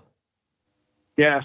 Because if, if we had an echo on the app or the live stream, somebody would have told me already. So your call, I guess I'll, I'll make call back. yeah, your call hang up and. was there when we were having the problem. Remember, I kept all the calls in, but nobody else told me they were hearing that. All right, he disappeared anyway. It is hard. To, it's almost impossible to talk when I'm you hear that. Yeah. Um, so we will continue to move on. Let's go to Missouri. Richard, welcome. Hey guys, um, a couple weeks ago, somebody called in the show about um, the, the exalt, exalt, auxiliary fan coming on when a Jake brake was coming on, and Leroy had mentioned something about you can turn it off, or somebody mentioned something about turning it off. Whenever I whenever I activate my Jake brakes, my auxiliary fan will come on, and it'll stay on almost a minute after the after I uh, disengage my Jake brakes. Is there any way can I, can I disengage that fan from coming on when the Jake brake comes on? Yeah, sounds like you have what's called dynamic fan braking turned on in the ECM, which is just like it sounds. When the engine brakes come on, the fan also kicks on to help drag the engine down. So yes, it's just a enable disable feature that we can turn off. Okay, because I've got the laptop and I was doing some checking on my truck a couple months ago, and I I noticed it said something in there about dynamic uh, braking, and I think I may have checked that. So is that my problem? I just need to go in and uncheck that. Sorry, my headset was having an issue. One more time. I I was uh, checking some things on my truck because I got the computer, and I I believe I noticed something in the settings where you can set the the speed and the tire size and all that. I think is that where you is that where you go in and, and do that setting because I think there's was something in there on dynamic braking and I think that might be checked. So is that where I go in and uncheck that to turn that off? Yep, that's exactly where you go. Okay. Uh, I got two more things. One for Bruce, if if you don't mind. Uh, on the pyrometer, um, we put those on the fifth fifth port on the exhaust manifold. Okay. Is that is that correct? hmm Okay. And also on the fuel pressure, um, the I got a uh, fuel. Let me ask you a question. What, what truck? What truck do you have? Oh, I, I'm sorry. I got a 2000 T600 Kenworth with a 12.7 Detroit, a 99 model. So, DK. do you have do you have one of our manifolds on it? Yes, I do. Okay, so there's a boss on and right in front of number four cylinder. There's one in Okay, three so y'all. one okay. four. So so why didn't you put it in that boss right there? Okay, yeah, I uh, well, the pyrometer that I got from y'all, the there is a port on the on the piping coming off of the turbo, and I didn't know that we are supposed to put them on the exhaust manifold when I put that on there. I didn't know that till till after I had put the exhaust manifold, and I was listening to the show one day, and you mentioned something about that. You know how many times we've talked about that? Are you I've never heard- listening I- to the show? Yeah, I've never heard you mention anything about that till after I had put that that uh, exhaust manifold on. Okay. All right, so you're not in front of number five cylinder. You're after the turbo. Yeah, I'm after the turbo. All right. So get a Right seven now. sixteenths drill bit and a quarter inch pipe tap, and tap in front or tap that boss in front of number four cylinder and put it there. Okay. And on the uh, fuel pressure, I do have a fuel restrictor gauge. But um, but to getting the uh, fuel pressure to find out how much fuel pressure I got, does that need to go before my filter or after my filter, or Fuel where does that fuel pressure? No, the, no, the fuel restriction is coming after the after the filter. But I'm talking about a fuel pressure gauge to tell me how much fuel pressure I got. Pete knows more about that one than I do, or he may be. Okay. familiar. Yeah, that'll go off the, the fuel pump itself. Okay, so after the fuel pump. It's it, actually in the fuel pump itself. Oh, it's in the fuel. Okay. And, and that Oh, okay. pressure so on a Detroit, the pressure uh, Detroit specs is like at idle at 1400 and then at governed speed. So there's a couple of different readings for the fuel pressure. Uh, unlike Okay. saying it's 14, it, the specs 130 to 150, regardless of RPM. You know that, that's the spec on it. Where Detroit's, I mean, I can try to look it up here real quick. I think it's you. like tw- 20 or something like that at idle, and then like 70, 75 at 1900. I think it's something like that. Okay, so Okay. for uh, a TX three or four, it, it is 15 to 22 pounds at idle, 30 to 45 pounds at 1300, and then 65 to 80 at 2100. 65 to 80 at 21. Correct. Okay. Uh, okay. Uh, that's all I have then. I sure appreciate it. You're welcome. Thanks for the call. Let's go to Florida. Charlie, welcome. Good afternoon, gentlemen. How are you? Doing good. What's on your mind today? I sent in a oil sample that I just pulled. Got like the engine's got 118,674 at the time I pulled it after the second in frame. All right. I Um, think, let me make sure I got this. I think I saw an oil sample in my email. So let me go find that. Uh, Charlie, I was talking about you yesterday. How do what? I was talking about you yesterday Oh, okay. and All your gear ratios. so I've I got. like that gear ratio. all right. I've Are got. you there? Yep. I've got your oil sample in front of me. What is the question? Why is with that being new injectors and uh, I'm gonna say a new head is probably a reman from Detroit. Why is my fuel dilution at 1.4? Uh, because two is basically zero on this report. OPS or Polaris Labs has probably the best equipment available for testing for fuel dilution. A lot of labs over the years have not kept up with all the fuel blends that are out there, the B10s, B20s. Somebody actually posted a picture the other day of a fuel pump, a diesel pump that said 99% biodiesel. And the problem with all these blends is it becomes more difficult to detect fuel dilution in the oil. And many labs can't even do it accurately anymore, and we have to use only viscosity to try to figure it out. O- or Polaris has upgraded equipment that is it, they should probably adjust their readings. Um, 1.4 to me is virtually no fuel dilution whatsoever. We don't even tell people to start trying to figure it out till fuel dilution gets to four. If it gets to four, then we will say, okay, that is true fuel dilution, and let's go figure out why. But at 1.4, that's virtually zero. Okay, and the copper, it's at four, which I know we're not really concerned. What I'm concerned about is this oil cooler wait, wait, wait, hanging wait, on wait, the side wait, of this. wait, wait, wait. We must be looking at different oil samples. Your copper is one on this sample. Was it one on that sample? Okay, maybe I'm looking further. Maybe I was looking further up. But how Well, long? I never see a four. Most Here- oil coolers here's your history: three, five, two, one, and one. Okay, that four must have came from somewhere else. Yeah, I don't know where you were getting four. But here's the Oh. thing: even if it were four, we don't even look at copper unless there has been a history of lead first. Because copper, we're not concerned about oil coolers. We're concerned about bearings. You have to get through all the lead Okay. overlay before you can get to copper. So, and we will occasionally see copper spike to like three and 400. And what that is, is it is an oil cooler causing it, but it's not a broken oil cooler. It just, uh, it's decided to start leaching copper, and we don't know why it happens. It doesn't hurt anything.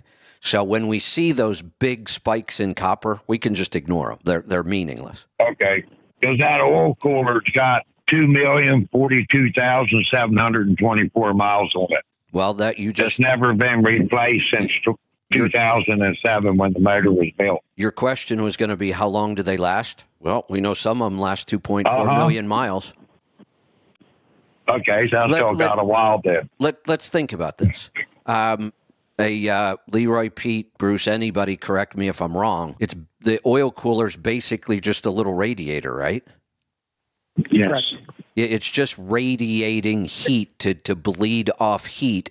There's no moving parts. The oil is flowing through it. There, there's almost nothing to wear out. They should last a long time. And this is a Okay. Detroit, right, Charlie? You have a 12 60 series Detroit.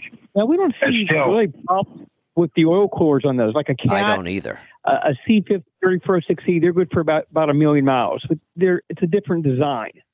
Uh, during an engine rebuild and an overhaul, more than likely you're going to change your oil cooler on a cat. Uh, but the 12.7s, and we've changed some over the years, but it's not a common problem at all. They're, No. they're pretty bulletproof. Yep, they are. Okay, yeah, this is the 14 liter. The crank and the cam both have 2,042,000 on them. It's never had an out of frame. It's had two in frames, but it's never had an out of frame. Mm-hmm. Must have a good driver on it. I think it's just a good truck. I think the motor's possessed. Maybe that's because the driver is. I mean, I do try to take care of it. That truck still looks good. I just saw a picture of it on Facebook a day or two ago. It still looks good. Well, thank you. I do eventually, when if rates ever straighten out, I do want to get the whole thing painted again. But right now, that's way down the list. The main thing is keeping it going up and down the road. There you go. All right. Good stuff. Yeah, their uh, oil sample looks great. There is no fuel dilution whatsoever on this truck, so don't worry about it. We're going to head off to Nebraska, and I think this is going to be our last call today. Brad, you get the final word. Oh, that's dangerous. Just got a question on when you are increasing the performance of your engine, and I remember Bruce at saying on on like level three you added like 300 foot pounds of torque. What's the rule of thumb for going beyond capacity on your transmission torque rating? That's a good subject. And let's go back into the days of the 400 Big Cams. We had 1200 series transmissions. So, are you an owner operator? Yes. Okay. When you start out and you're in the low side of the transmission, do you push the throttle to the floor, grab a gear, and mash it to the floor, and grab another gear and try to pick that left front tire up in the air, or do you just ease into the throttle and pull out? I ease into the throttle and I shift when I hear horns honking behind me. Okay. All right. So it doesn't matter if you had 2,500 foot pound of torque and a 1,600 foot pound of torque transmission because you're never using it all anyway. And when you're out and rolling, like let's say you're in western Iowa on Interstate 80 and you're going through those humps and you're at 65, 70 mile an hour and you're rolling into the throttle on a downhill side and going up the other side. The transmission's not feeling that torque. So we we never have a transmission issue with owner operators, and we don't have differential or drive shaft issues. Even whenever we would take those older trucks that had low torque transmissions and go truck pulling and take the engine up over a thousand horsepower, 200 or uh, 2,800 RPM left front wheels hanging a foot in the air and you're getting the red flag because you're dragging the sled at the county fair, we still never broke a transmission or a driveline. Hey, hey Bruce, there's another factor here, good. too. Remember your earlier story about the engineering safety factor that's built in. And we don't know exactly mm-hmm. what that might be on a transmission, but we know it's there. They don't rate transmissions for. Yeah 1,300 pounds of torque if they're going to break at 1,400. They give much more of a cushion. Um, the other example of this, you talked about differentials. The first time I went to single out a tandem axle tractor, I was told you have to pull both differentials out and put in a 23,000 pound differential. And if it were built from the factory as a single axle, that's what it would have. It would have the 23,000 pound, not the 20,000 pound. My thought was, and I didn't know at the time, but my thought was, okay, you, may be right, but I already own this differential and it's already in the truck. Why don't I just use it until I break it? And yeah, I might have a breakdown on the road. I'll deal with that. But but why not use it till I break it or wear it out or start to notice that there's some wear in an oil sample? So the first one I did, I was nervous about. And I waited and waited and waited and waited and did a couple oil samples and waited some more and and at 1.2 million miles on that light differential I sold the truck. And people told me you can't do that. It's not going to work. You're going to tear up that differential. Yeah. Yeah. Well, we didn't. Right. So let's do this. Every time an owner operator calls, we want to know if they ever exploded a transmission, twisted a drive shaft off, or scattered a differential. I'm not saying wear out. You can wear them out. Okay. But have they ever exploded it? Hey. And I'll bet you if you if you talk to 100 owner operators, you'll get never. Hey Bruce, would would snapping an axle out at the cap count rear axle? The reason I ask is because I, I I did it. Um, unfortunately, it was one of those crazy days, and I was stuck at the scale, and I needed to slide the tandems, and they were stuck, and I was in a hurry, and I kept jerking on it, and I, I broke the axle out at the cap. Yeah. Well, you abused it. I did, and I knew I was abusing I, it. Yeah, you, I broke the axle in my Kenworth, and, and only because I was right outside of Green River, Utah, heading uh, east on 70, and I lost all the fluid. And there was a guy behind me, and he said, "I saw the fluid coming out." I said, "Why did you say something on the radio?" you know, God, I'm a single axle oh, truck, man. and now I got a yeah. broken axle. Yeah, and uh, so, and so, it, it, took the axle housing and everything. But, but no, you, so you you knew that what you were doing was wrong, and, and it correct. broke. Yeah, right. And and then I, have yeah. talked about the fact that I somehow lead a charmed life. So it's Friday I've, if I don't get this load off, I was like in New Jersey somewhere. If I don't get this load off, I'm spending all weekend in New Jersey. I want to go home. I snap this axle. I could lock in the power divider and keep going, but I want to drive it like this. So I got to a little independent shop. It's late Friday afternoon. He says, I don't think I have parts. I don't know if I can get them. So he's on the phone seeing if he can get parts. And I'm wandering around his shop and I looked down and there's an axle laying on the floor. And I said, Would this fit? And he walks over and he said, Yeah, actually, that'll work. And he put it in and off I went. Yeah.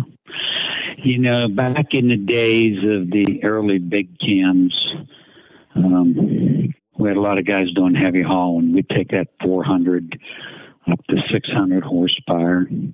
And one guy told me on an A model Kenworth, he said, You know how I judge how much torque I'm using?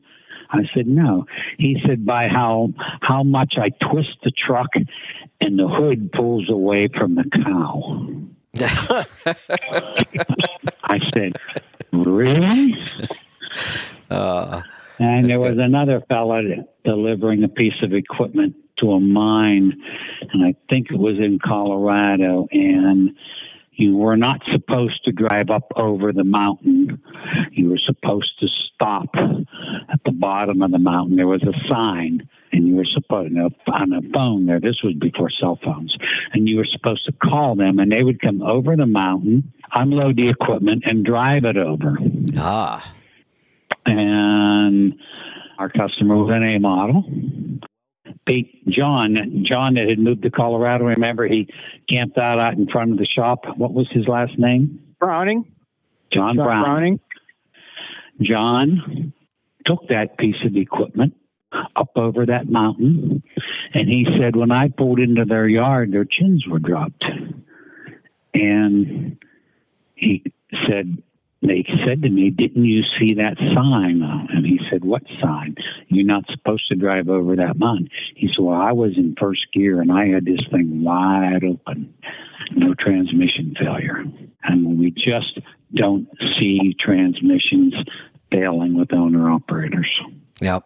Okay, Exactly. well, that's good to know. Yeah. Now, Can I pass? Can I Hey, pass along I- one other? Yeah, I'll tell you a real quick story. A guy came up to me to the Louisville Truck Show and he said, I've got a question. He said, I'm, I'm new at being an owner operator. I used to be an accountant, and I've gone through three transmissions in one year. Ah, I said, Really? I said, You better go back to being an accountant. yeah. And he said, Well, I got into co- I got into cocaine and I, I lost my license and so I bought a truck. Oh boy. And I said, I suggest that you get with a, an owner operator and you ask him if you could ride with him for a week and watch how he drives. And that's an honest to God true story. Uh, and that's the only time I've ever heard it, but this was not a seasoned owner operator. Right. Hmm. Yep. Oh, the one thing I wanted to pass along extra was along the lines of what Leroy said about a fuse. I had an instructor at the mechanic school that I went to show me this, and this will save a lot of hair being pulled out. When you get a test light, you're going to check wiring. Check the test light to make sure the light actually works in the test light first. yeah, that's right. That's exactly I have- right. yep. I have seen, I've had guys had me come over to their house. He said, "I can't find power anywhere on here." Oh man! check the test light. No, well, check it. Put, get a battery and check it, and it works. Wait a minute, Or it didn't there- work. So it, It's just home wiring. There's an easier way. Just grab the thing with your fingers. You'll know. Hey, yeah, uh, well, this is on a vehicle. Well, well Oh, think okay. about it now. That test light could be bouncing around in a toolbox with wrenches and pliers. Yeah. Yeah. So Good. Another good simple you tip. have- I always, I always would take my test light and go to the battery and touch positive and negative and make sure it lit. Good habit. Yeah. All right. Well, you guys have a good day. Thanks for the taking my call. You're welcome. Thanks for the call. All right, we are going to go back to we. I said that was the last call, except we got Mark back. Mark, does it sound better now? Oh, it's perfect. I'd like to thank uh, Morgan and Angie for helping get me back in. So, They they Uh, they are awesome. okay, so uh, Pete knows a lot about this, and uh, last week, at the end of last week, ended up having my EGR cooler replaced on this DD13 2018, and so that was that. And uh, so I loaded Sunday, and then Sunday night over in Louisiana, I got a code come on. Stop, read the code. It had to do with uh, DEF tank heater heat high or some shit like that. And so I cleared it and just thought, well, that's just a random anomaly. So unloaded Monday morning, the rest of it, drove over to Montgomery from New Orleans, leaving the leaving Hy- Hyundai last night. Light comes on, go down, same light. I got it cleared, and I'm like, okay, well, that's there's more to this than you know. And then it came on again, and I couldn't get it cleared, and it said, you know, I did a I did a forced regen last night in Grand Bay, and it hasn't come on today. It did clear this morning. So the code is I don't know if Leroy saw my email. The code is uh, it's SA61 SPN 3363 FMI zero overview diesel exhaust fluid tank temperature high. Uh, but when you hook the OTR resource tool up to it, it's like the temperature is always like within specs. So, and here's another thing. So I fueled in the middle of all this while I was on hold and whatnot. I fueled and my DEF usage has gone from, well, it started back in September. As I was at one, 134 miles per gallon. And then last, October 12th, it was 124. This morning, I'm 100 miles per gallon. So DEF is like usage is going up. So my game plan is to go to Redneck tomorrow. Uh, my question was, you know, I, I mean, I don't know if it's the header, the, the, the tank header, or a sensor. It seems like it's just a, a header just fits into the tank or whatever. Does uh, Leroy? Do you know much about this? Um, well, it's a lot to unpack there. I mean, it could be a few different things. Uh, the first obvious things is like whether the sensor is reading or right, read a, reading right or not. And then the second thing is, is this like an intermittent problem? Like, does it read 80 degrees sometimes and the next time it reads 180? Is that sort of a, a wiring I, issue, something yeah. back and forth? Yeah. Um, is it the, the, the tank heater? Is it coming on when it's not supposed to? Um, that could be kind of maybe a less of a possibility because ECM controls it or the ACM. You, you, said it was a D13 or a DD13? DD13. The 20. Y'all got a tune. Y'all put a tune in it, so it's it's it's a 2018 DD13 in a Western Star. Yeah, car haul. Yes, I mean it's probably not the the the heater coming on. But yeah, it's probably there's some sort of wiring or or sensor issue. I mean, that's the most probable of things. I mean, there's always other things it could be, but that's the most probable thing. So, I guess I was, not, you know, I, Jr. called me in the middle of all this, and we talked for a second. He's like, "Well, I'm not the D, I'm not a Detroit, a master of Detroit or whatever, but." He's like, if there was DEF contamination, there'd be other codes. And it's just this one code that comes up. And it's like, well, it hasn't happened today and I started in Grand Bay, and I'm down in Hammond, Louisiana, and so I just thought, well, you know, something's wrong there, and it's like before this thing leaves me on the side of the road, I need to get to a reputable shop. So, oh yeah, for sure. Uh, yeah, we in the closest to one to be Redneck up there in Dallas. After I get unloaded today, just to head that way. I was planning. I'm planning to go there anyway for an oil leak, but it's like this thing's a little bit more important at the time. Uh, yeah, it's a bit of a, a, misconception. I mean, you're on the right track. Um, not everything on that emission system will put you in a five mile an hour derate. The yeah. only thing that really does it is anything like DEF or SCR related. Like the yeah. DPF can put you in a derate, but not like a five mile an hour derate. Those yeah. are exclusively for DEF and SCR related things. So yeah, if it gets to a point yeah. where it gets really upset and it's just like, okay, you know, you're no more def spraying for you, then yeah, yeah. that's going to put you by the road. But that's the only code that I mean, it's thrown it several times. According to the this tool I have, it's thrown it several times. Uh, but like last night, you know, when at the end of the day I couldn't get it to I couldn't get it to clear, so I was like, well, I don't. And then this morning it cleared, and so far it hasn't showed back up. So I, I also you know, looked for your like, email, and I, I didn't get your email. Oh, well, I sent it to engineering at uh, uh Power. Okay. That, that, that that's yeah. engineering Dropbox. So try um try sending it to Leroy at Pittsburgh Power. Oh, okay. Yeah. I, I sent it, I copied Pete, but I didn't. I just I just had in the past. I've had this engineering at PittsburghPower.com, and so I just figured y- y'all all got it, or maybe that's a certain Dropbox you actually have to go to to look in. I don't know. So uh, I didn't have yours. I should have just put put Leroy. So uh, yeah, it's got it, it's L E L E R O Y or L E E R O Y. Just one E. Yep. Okay. Okay. Wasn't sure. Got to ask. Yeah. No. Had a had a guy the other day down in, in Corpus. I was asking him to sign. I said, "What's your name?" Leonel. How do you spell that? L E O. Leon. Leon A L or something. Not Lionel. It was he pronounced Leonel. I, I couldn't spell it. So Wow. Okay. Not saying I'm not saying your name's hard to spell, but uh, Well, let's tell- let me let me tell you what happens when people leave voicemails. They're so anxious to get to their problem that they say their name so fast, and sometimes the first name rhymes right in with the last name, Yeah. and you can't make it out, and you feel foolish, and so you take a guess at it, and you'll call them and say what you think it was. They'll say, "No, that's not my name." I don't care. You call me whatever as long as you call me. I, like, I, I left my phone number three times in the voicemail this morning. So, but uh, Did you leave it in my voicemail? no, I went to engineering because that's what Pete said. I had to need to talk to engineering. So I went to engineering. I mean, yeah, I they were tied up in your shop today. What's that? The, the guys I was telling Bruce, the guys were tied up in your shop when you had called. Yeah, they got you know. Jr. called me back Oh, you know, somewhere at one point, and then you know I was on hold here, and Jr. called me back, and we talked, and then I've gotten this now. When I fueled just a minute ago, I noticed that because I track I track my use fuel and DEF usage. I track it. It's like fuel can be all over the place at times, but DEF generally is always consistent, and it's like the usage has gone up significantly here in the last the last run. So I know there's an issue. It's got to be an issue. It just doesn't disappear.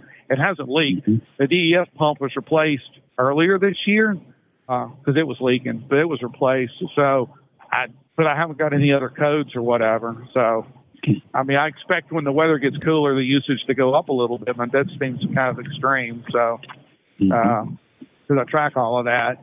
Uh, I just, you know, I just don't want to get in a derate out here and get towed. You know, and I, I want to get to where somebody can actually knows what they're doing and not have to guess or whatever. I mean, I'm not exactly happy with the guy I used on my uh, EGR cooler, but that seemed like simple and straight ahead is just remove it. It's, it's more, more, and the one thing I found out about that, I looked at that part, and it's a lot more involved in the engine than I thought. It's pretty much everything runs through there. So I don't know how anybody would delete an EGR cooler and delete an engine because it seems like the whole coolant system is integrated into the engine through there. It's a pretty big piece, at least on Detroit. I had no idea. It's like some of it's hidden underneath there. So, but and then I thought, well, maybe he hooked a hose up wrong. And I got up there and looked and looked at all the hoses, and I'm like, well, they still look like where they were supposed to be or whatever. So I don't know. I mean, I just take a picture before and after, and then we, you have a reference.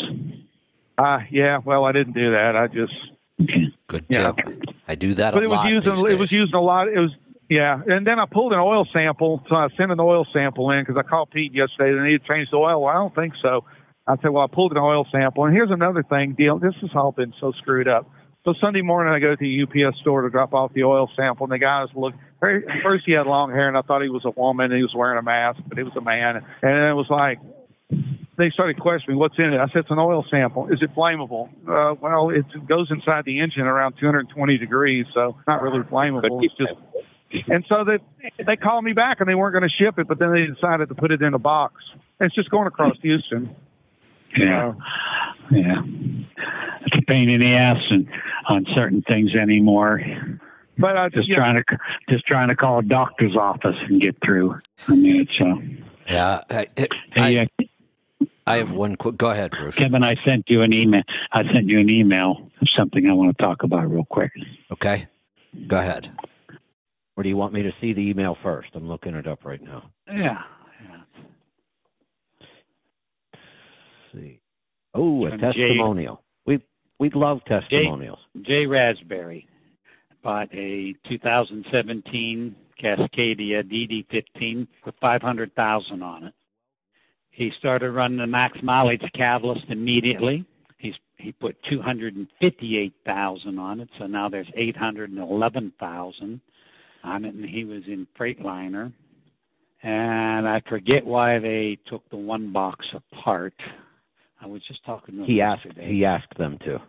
Oh, he asked them okay. to inspect. I'm reading the email right now. He asked them to inspect the DPF filters and the overall condition of the EGR system. and they questioned this, and several mechanics came over and said, "How could this be this clean with 811,000?" So what's amazing is the first 500,000. Oh, they also showed him normal ones, and they said that the soot and carbon buildup was as much as a half inch on the face of them. And you could His- stick your finger like into new. it. Yeah. But that's eight hundred and eleven thousand on that. And we have it Wow. posted on our website. You can even see the truck where they pulled it out.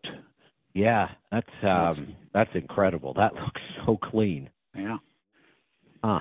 So sometimes we think that uh, if you start at a half a million and you start running the max mileage catalyst, you may have to clean the DPF after a couple months, but uh, a lot of times it cleans itself with the catalyst. And this Right. is one example right here.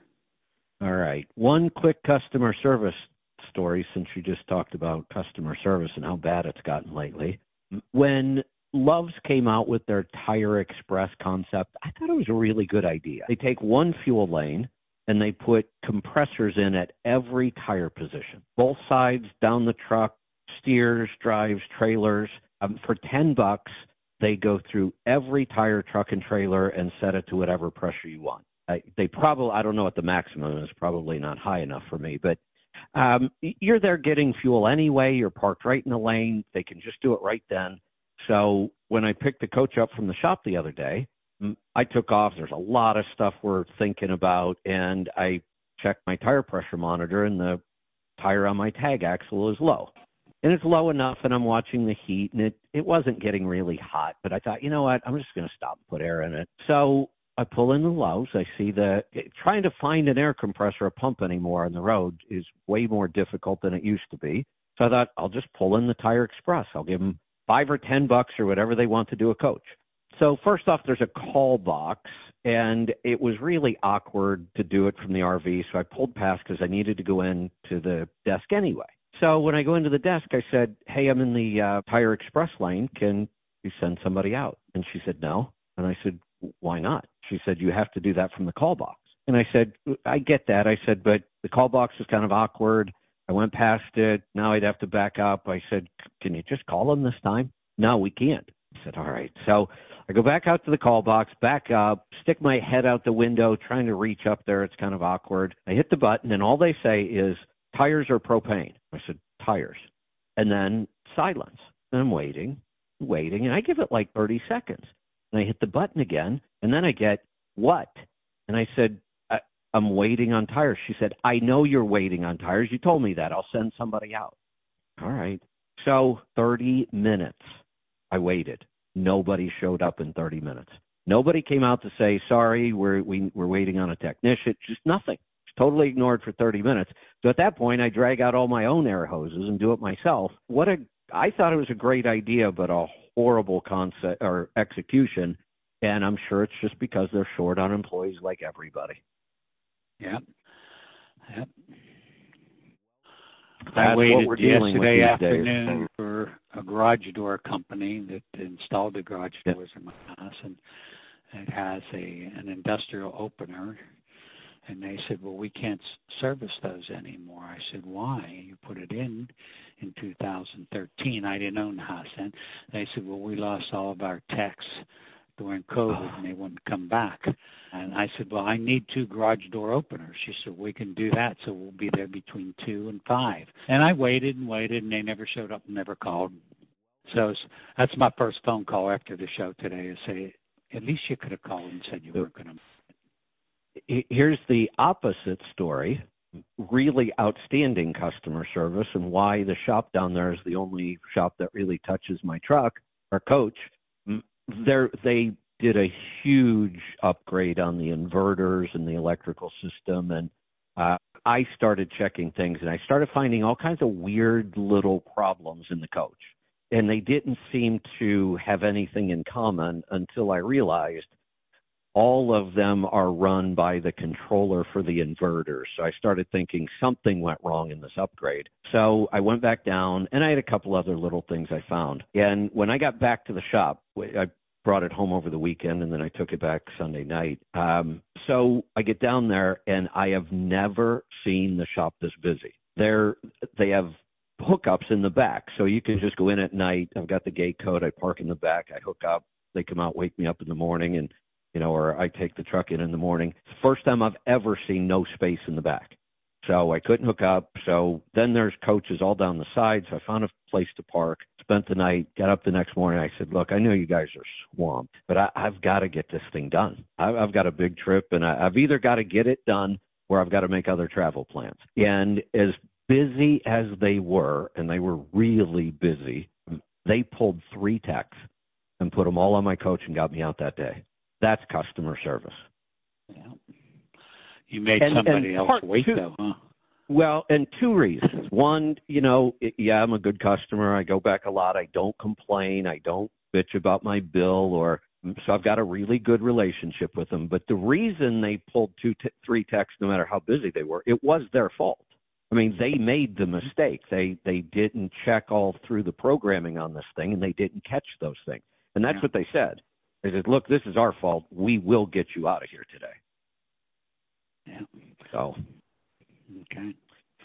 All right. All right. We uh we are going to wrap this up for today. We'll do it again next week. Thanks to the team from Pittsburgh Power as always. If you have any other questions between now and then, call them. Uh, and we will see you back here tomorrow for Destination Health. I think think Dr. Ben Tapper might be uh, joining me tomorrow. Uh, Bruce, real quick, you'll get a kick out of this. Um, Dr. Tapper is just a small town chiropractor in Iowa. Great chiropractor, by the way. Um, he became notorious during COVID because he was calling out all the problems the vaccine was causing with his patients. And he got he posted a video about something and it went completely viral, got like millions of views. He was actually named specifically by the president and the White House. It's called it's called the Dirty Dozen, and they're they claim the White House claims these are the worst spreaders of misinformation about COVID and the vaccine. Hmm. Interesting. Well, my Yeah, chiropractor so, uh, told me not to do it. By the way, uh, Right, when I go in and they say, "Who's your general health practitioner?" I, said, "I don't have one. I have two chiropractors that I go to." Well, that's not Yep. a doctor. I said, "Oh, but Yes, you it know." is. and I, they both do applied kinesiology. I said, "Do you know what applied kinesiology is?" And they don't, and so I explained it to Of them. course not. I, I said, so I don't have a regular doctor. And my one chiropractor that I've been seeing since 1979, and thank God he's still in practice because he's two years older than me. Um, he told me don't get the shot, and then you said that same week don't get the shot. I said that's that's all I need to hear. So Yeah, well, this this you guy instrumental became in keeping me away from it. he he told enough people about it that the uh the White House targeted him. Still do. So Hmm. he'll be on the uh show tomorrow if you want to listen to that one. I think it's going to be some good stuff. I'm going to try. All right. Okay. We will see you back here then. Be safe, be profitable, be fit and healthy. Always do the hard work and master the journey.